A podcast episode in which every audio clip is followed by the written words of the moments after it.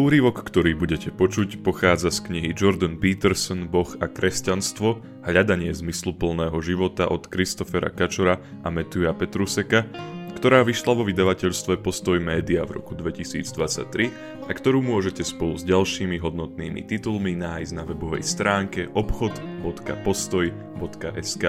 Príjemné počúvanie vám pre Michal Lukáč.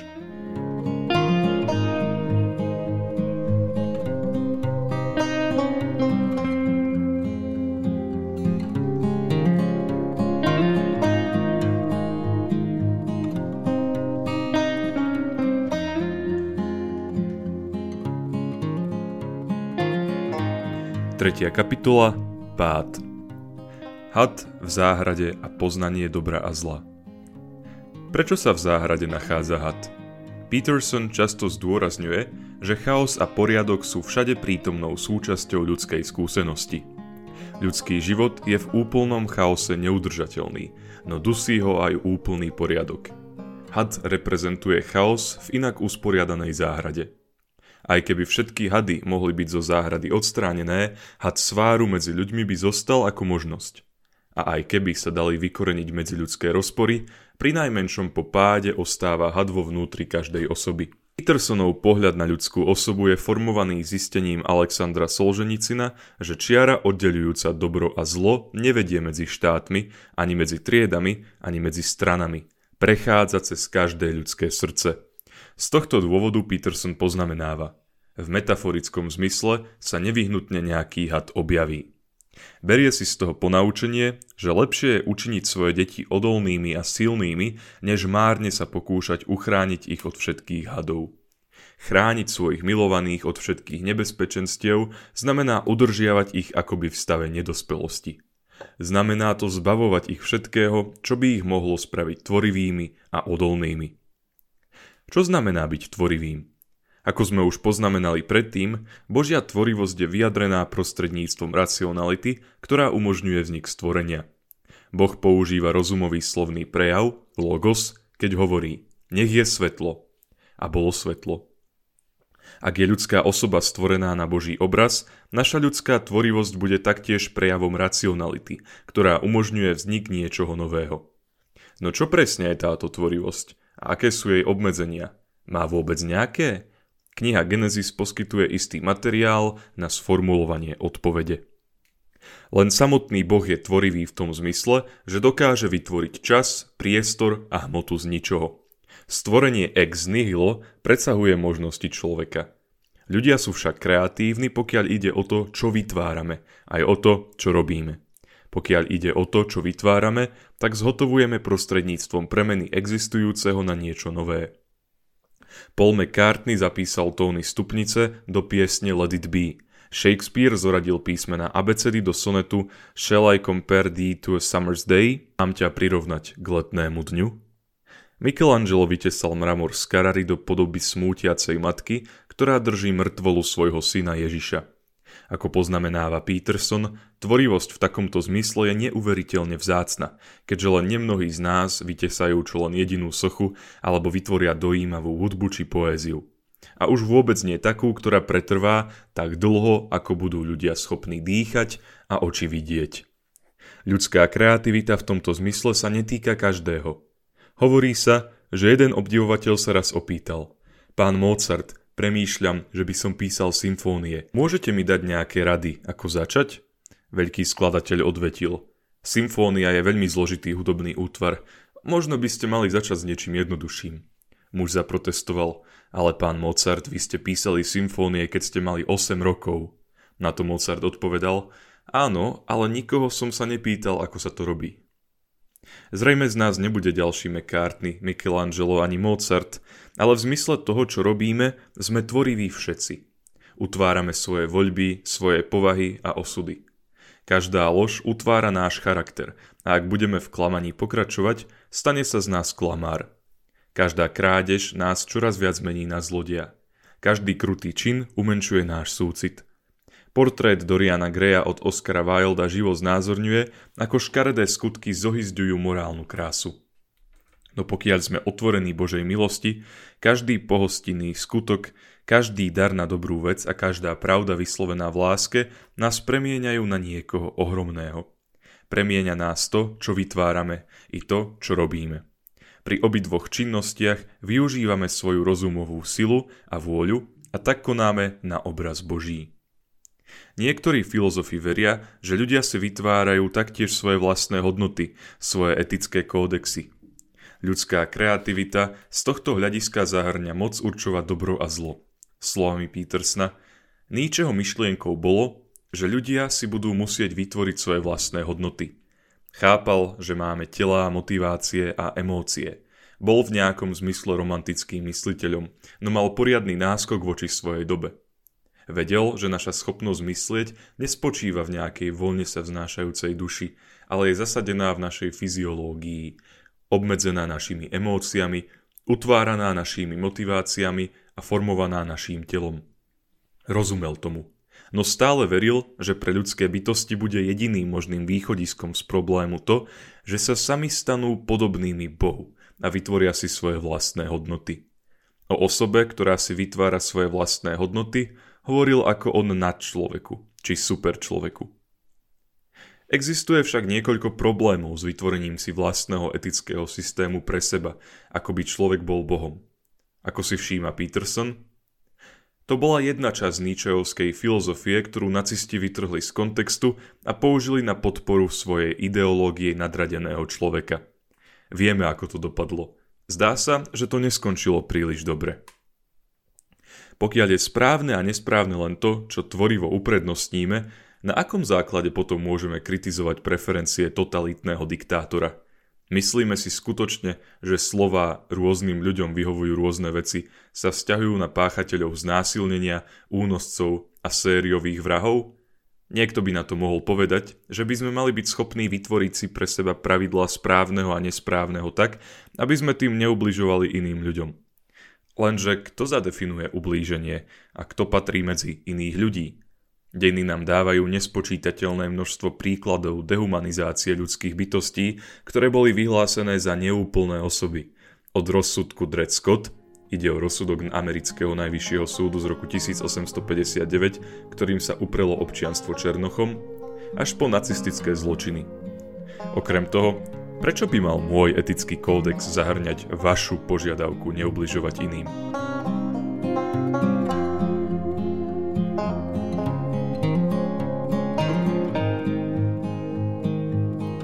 Pokušenie v podobe etickej kreativity, chápané ako samourčenie toho, čo je dobré a zlé, je rovnako staré ako príbeh knihy Genesis. Had pokúša prvých rodičov, aby ochutnali plod zo stromu poznania dobrá a zla. Pokus o získanie úplného porozumenia a teda o nahradenie Boha. Ak niekto vraví, poznám túto krajinu od severu po juh, takáto osoba tvrdí, že pozná celú krajinu. Ak niekto tvrdí, že pozná nejakú vec od A po Z, znamená to nárokovanie si úplného poznania dotyčnej veci. Disponovať poznaním od jednej krajnosti v podobe dobra až po druhú krajnosť v podobe zla iným spôsobom, ako hovoriť o celkovom poznaní, úplnom poznaní, božskom poznaní. No božské poznanie nie je iba o poznávaní toho, čo existuje, je o vytváraní všetkého, čo existuje. Len Boh samotný má božské poznanie. Takže ochutnanie zo stromu je pokusom stať sa Bohom. Vyvstáva otázka, prečo Boh prikázal človeku nejesť zo stromu poznania dobrá a zla? Alebo položme otázku inak, čo je zlé na snahe stať sa Bohom? Predstavte si ľudskú bytosť, ktorá sa pokúša stať psom. Prestane rozprávať a začne štekať. Vzdá sa ľudského jedla v prospech psieho krmiva. Už viac nechodí v spriamene, ale lezie po všetkých štyroch. Samozrejme, nech sa táto osoba akokoľvek snaží, nikdy nebude úspešná. Ostatné psy vedia, že nie je pes. Dokonca aj ona vie, že v skutočnosti nie je psom. No vzdala sa všetkého toho dobrého, čím by disponovala, keby viedla ľudský život. V snahe stať sa psom oberá sa mu seba o ľudskú konverzáciu, ľudské jedlo a ľudských priateľov. Nikdy sa v skutočnosti nemôže stať psom, ale ak sa o to pokúša, nepochybne sa môže zraniť, alebo dokonca zničiť samú seba. Skoro nikto netúži byť psom, ale skoro každý si želá byť Bohom. Ateistický filozof Jean-Paul Sartre raz povedal Človek je v podstate túžbou byť Bohom. Padlé ľudské bytosti si želajú nahradiť Boha s sebou, stať sa svojim vlastným Bohom, aby nie Boh, ale oni sami mali absolútnu slobodu. Podľa tohto pohľadu sa v srdci slobody nachádza právo stanoviť si svoj vlastný koncept existencie, zmyslu, vesmíru a tajomstva ľudského života. Ako to vyjadril Dietrich Bonhoeffer, tým, že sa človek stal podobným Bohu, stal sa Bohom proti Bohu. Ak je pre ľudskú bytosť nemožné stať sa psom, je pre ňu ešte nemožnejšie stať sa Bohom. Táto snaha sa nemôže skončiť úspešne, pretože nikdy nemôžeme dosiahnuť Božiu múdrosť, moc a dobrotu. Stvorený a obmedzený tvor ako my sa nemôže nikdy stať nestvoreným a neobmedzeným stvoriteľom. No snaha stať sa Bohom môže vyústiť do straty všetkého toho dobrého, čo by sme mohli mať, keby sme prijali svoju ľudskosť. Ak sa budeme snažiť stať psom, prídeme o dobro pokory, pretože zabudneme, že sme pozemské tvory z mesa a krvi. Ak sa pokúsime stať Bohom, prídeme o dobro spravodlivosti, pretože zabudneme dať Bohu a svojim blížnym to, čo im patrí. Ak sa pokúsime stať Bohom, stratíme dobro lásky, lebo láska je založená na existencii milovaného a na existencii nás samých. Ak predstierame, že sme Bohom, naša láska voči ostatným a voči nám bude katastrofálne pokrivená a skazená. Nenáhodou si najhorší tyrani v dejinách osobovali absolútnu moc, ktorá právoplatne patrí jedine samotnému Bohu. Hraním sa na Boha títo tyrani predviedli diabolskú ukrutnosť voči iným ľudským bytostiam. Naproti tomu, ako poznamenal G.K. Chesterton, veľký človek vie, že nie je Boh a čím väčší ten človek je, tým to vie lepšie. Vyvstáva ďalšia otázka. Prečo im Boh dal možnosť jesť plody zo stromu poznania dobrá a zla? Prečo im Boh dal slobodu? Prečo sa Boh nerozhodol vládnuť nad kráľovstvom chemikálií v dokonalom poriadku a za úplnej neprítomnosti slobody? Nemôžeme mať lásku, pokiaľ nemáme slobodu. A pokiaľ máme slobodu žiť v pravde o svojej ľudskosti a v Božej pravde, tak my tu dole máme aj slobodu nežiť v tejto pravde. Boh mohol vládnuť nad kráľovstvom chemikálií, no chcel vesmír, ktorý je skrz naskrz predchnutý láskou. A ak v ňom má byť láska, musí existovať sloboda.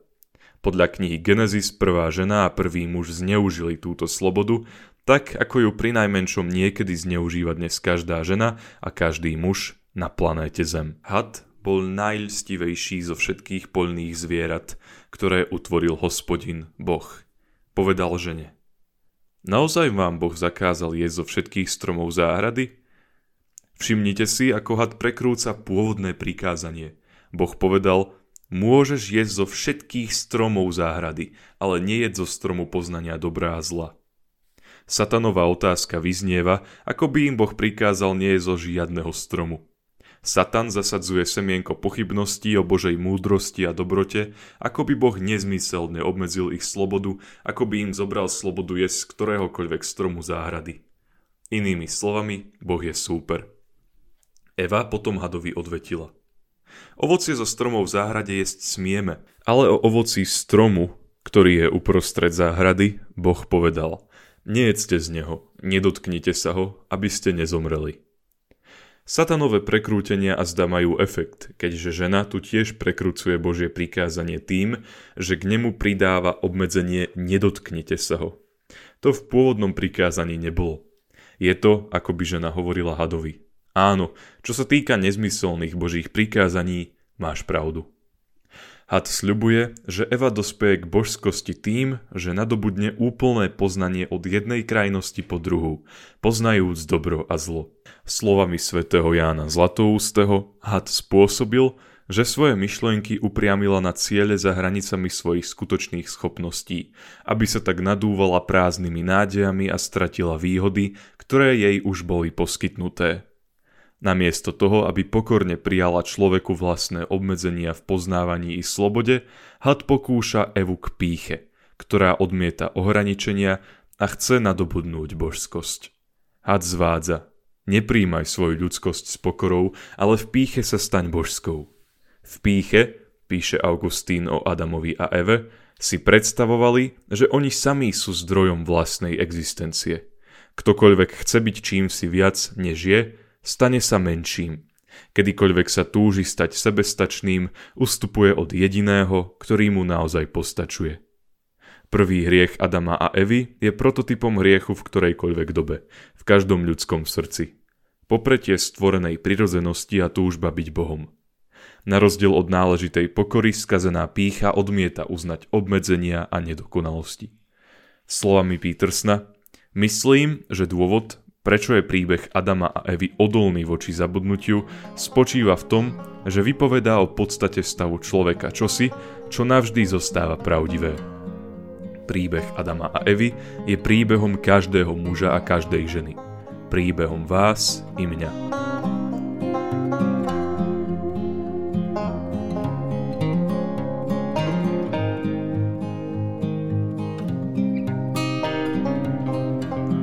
Pád a jeho dôsledky Eva sa hadovi vzdáva. Žena videla, že by bolo dobré jesť zo stromu, lebo strom je na pohľad lákavý a na získanie múdrosti vábivý. Vzala z jeho ovocia jedla. Strom bol na pohľad lákavý. S jedením jeho ovocia mohla tiež nadobudnúť Božiu múdrosť, stať sa dokonca podobnou Bohu. Pokušenie bolo preto veľké. Priťahovalo zrak ako čosi, čo bude chutné a prinesie potešenie. Priťahovalo to ego ako niečo, čo zdokonalí ľudstvo. Podľahla tomu. Následne dala aj svojmu mužovi, ktorý bol s ňou a jedol aj on. Tento úryvok nastoluje ďalšiu otázku. Kto je viac na vine, Adam alebo Eva? Niektorí vykladači zastávajú názor, že na vine je viac Eva a túto interpretáciu využívajú ako dôkaz protiženskej zaujatosti biblického textu. Peterson poznamenáva – Existuje moderná feministická interpretácia príbehu Adama a Evy, ktorá tvrdí, že Eva bola vyobrazená ako univerzálny zloduch ľudstva, lebo bola voči Bohu neposlušná a zjedla jablko. Vyzerá to, ako by sa pošmykla a potom zviedla svojho muža a to ju robí ešte horšou. Hoci on bol dostatočne hlúpy na to, aby okamžite jedol tiež, takže to len znamená, že bola o trochu odvážnejšia ako on a bola prvá. Ambrozius Milánsky ponúka inú interpretáciu. Poznamenáva, že Boh priamo prikázal Adamovi, aby nejedol zo stromu a neexistuje žiadny náznak, že by to Boh priamo prikazoval Eve, ktorá sa o tomto príkaze dozvedela od Adama. No je horšie neuposlúchnuť priamy príkaz od Boha, než neuposlúchnuť nepriamy príkaz. Ak vám policajt povie, presunte svoje vozidlo a vy ho nepresuniete, vyzerá to horšie, než keď vám kamarát povie, Policajt odkazuje, aby si presunul svoje auto a vy to neurobíte. Adam priamo neposlúchol Boha. Eva nie. Navyše, Eva nie je v porovnaní s Adamom slabým článkom. Ako pred stáročiami napísal svätý Irenej, prečo had nešiel po mužovi na miesto ženy? Môžete povedať, že po nej išiel, lebo bola z nich dvoch slabšia. Bolo to naopak. Pri prestúpení prikázania sa ukázalo, že je silnejšia pretože len ona hadovi odporovala. Zo stromu ochutnala, ale s odporom a nesúhlasom a až potom, ako bola podlo podvedená. No Adam si odhryzol z ovocia, ktoré mu dala žena, bez toho, aby vôbec začínal hádku, bez slova nesúhlasu. Dokonalá ukážka úplnej slabosti a zbabelej duše. Okrem toho, ženu možno vynechať. Zápasila s démonom a podľahla mu. No Adam nebude schopný nájsť ospravedlnenie. Eva odolávala pokušeniu, Adam nie. Ak dvaja ľudia spravia rovnakú vec, ale jeden z nich neochotne a až po nátlaku, zdá sa, že dotyčný je na tom lepšie než osoba, ktorá spravila niečo zlé bez akéhokoľvek odporu. V každom prípade obaja napokon podľahli. Obom sa otvorili oči a spoznali, že sú nahí. Splietli figové listy a urobili si zástery. Tento verš nemôže znamenať, že predtým, než ochutnali z ovocia, boli ich oči fyzicky zatvorené alebo že boli slepí. Predchádzajúci verš priamo udáva, že žena videla, že by bolo dobré jesť zo stromu. Keď Adam pomenovával zvieratá, podľa všetkého ich musel najskôr vidieť, aby ich dokázal zatriediť. Adam videl a oceňoval Evinu krásu. Peterson tento verš o stvorení očí interpretuje tak, že znamená seba uvedomenie.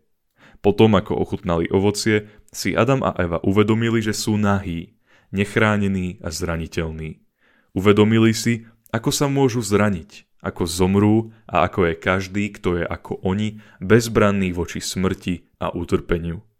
Spolu s uvedomením si ľudskej zraniteľnosti sa stáva možnosťou ľudská voľba zla. Aj obyčajné zvieratá zomierajú, ale chýba im seba uvedomenie, ktoré by im umožnilo premietať svoju smrteľnosť do budúcnosti. Obyčajné zvieratá zabíjajú, ale zlomyselnosť Adamových synov, Kaina proti Ábelovi, je možnosťou, ktorá prichádza do úvahy len v prípade ľudstva. Po hriechu prichádza účet za hriech. Keď počuli hlas hospodina, Boha, ktorý sa prechádzal po záhrade za popoludňajšieho vánku, ukryl sa človek i jeho žena pred hospodinom, Bohom, medzi stromy záhrady. Hospodin, Boh, zavolal na človeka a opýtal sa ho – kde si? Hrešiť znamená konať proti láske a láska čiastočne pozostáva z túžby po jednote s milovaným. Takže keď Adam a Eva zhrešia, nehľadajú tým väčšiu jednotu s Bohom a so sebou navzájom. Ide im skôr o to, aby sa ukryli pred Bohom a zahalili sa pred sebou navzájom do odevu. Prvý pár prechádza od snahy stať sa Bohom k ukrývaniu sa pred ním. Ak je Boh vševediaci, prečo by volal na človeka a pýtal sa, kde si. Otázka nie je o fyzickej polohe v záhrade. Ak Boh, ako učí kniha Genesis, stvoril celý vesmír a vládne mu, teda všetkému priestoru, času a hmote, potom zjavne Božia moc a vševedúcnosť zahrňa aj poznanie o Adamovej polohe. Peterson poklada túto otázku za istý druh žartovného odľahčenia na uvoľnenie celej drámy. Mám rád túto časť príbehu. Je to veľmi zábavné a trošku humoru by sa nám v tomto bode zišlo. Kladiem si však otázku, či skutočnou pointou Božej výzvy nie je ani tak komédia, ako priznanie. Po hriechu Adama a Evy ukazuje Boh svoju lásky plnú dobrotu tak, že ich pozýva k sebareflexii a úprimnosti. Svetý Ján Zlatoústy píše, že Boh kladie otázku, Dostáva odpoveď a ďalej sa ich pýta, ako by ich pozýval, aby sa ospravedlnili a on sa tak mohol chopiť príležitosti a ukázať svoju charakteristickú lásku voči hriešnikom, aj napriek ich pádu. V tejto časti príbehu je Boh podobný matke, ktorá zbadá svojho trojročného syna so zvyškami čokolády po celej tvári a hovorí Jedol si sladkosti, ktoré som ti zakázala jesť? Samozrejme, ona vie, že ich jedol – Otázku nekladie, aby sa dozvedela, čo nevie, ale aby v ňom vyvolala úprimné ospravedlnenie. On ich vzťah poškodil neposlušnosťou. Ona ho teraz pozýva, aby ich vzťah opravil tak, že objasní, čo urobil.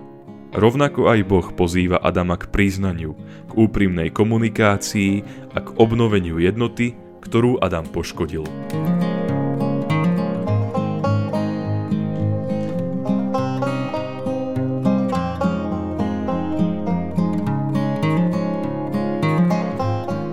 Úryvok, ktorý ste počuli, pochádzal z knihy Jordan Peterson Boh a kresťanstvo hľadanie zmysluplného života od Kristofera Kačora a Matthewa Petruseka, ktorú si môžete spolu s ďalšími hodnotnými titulmi objednať na obchod.postoj.sk.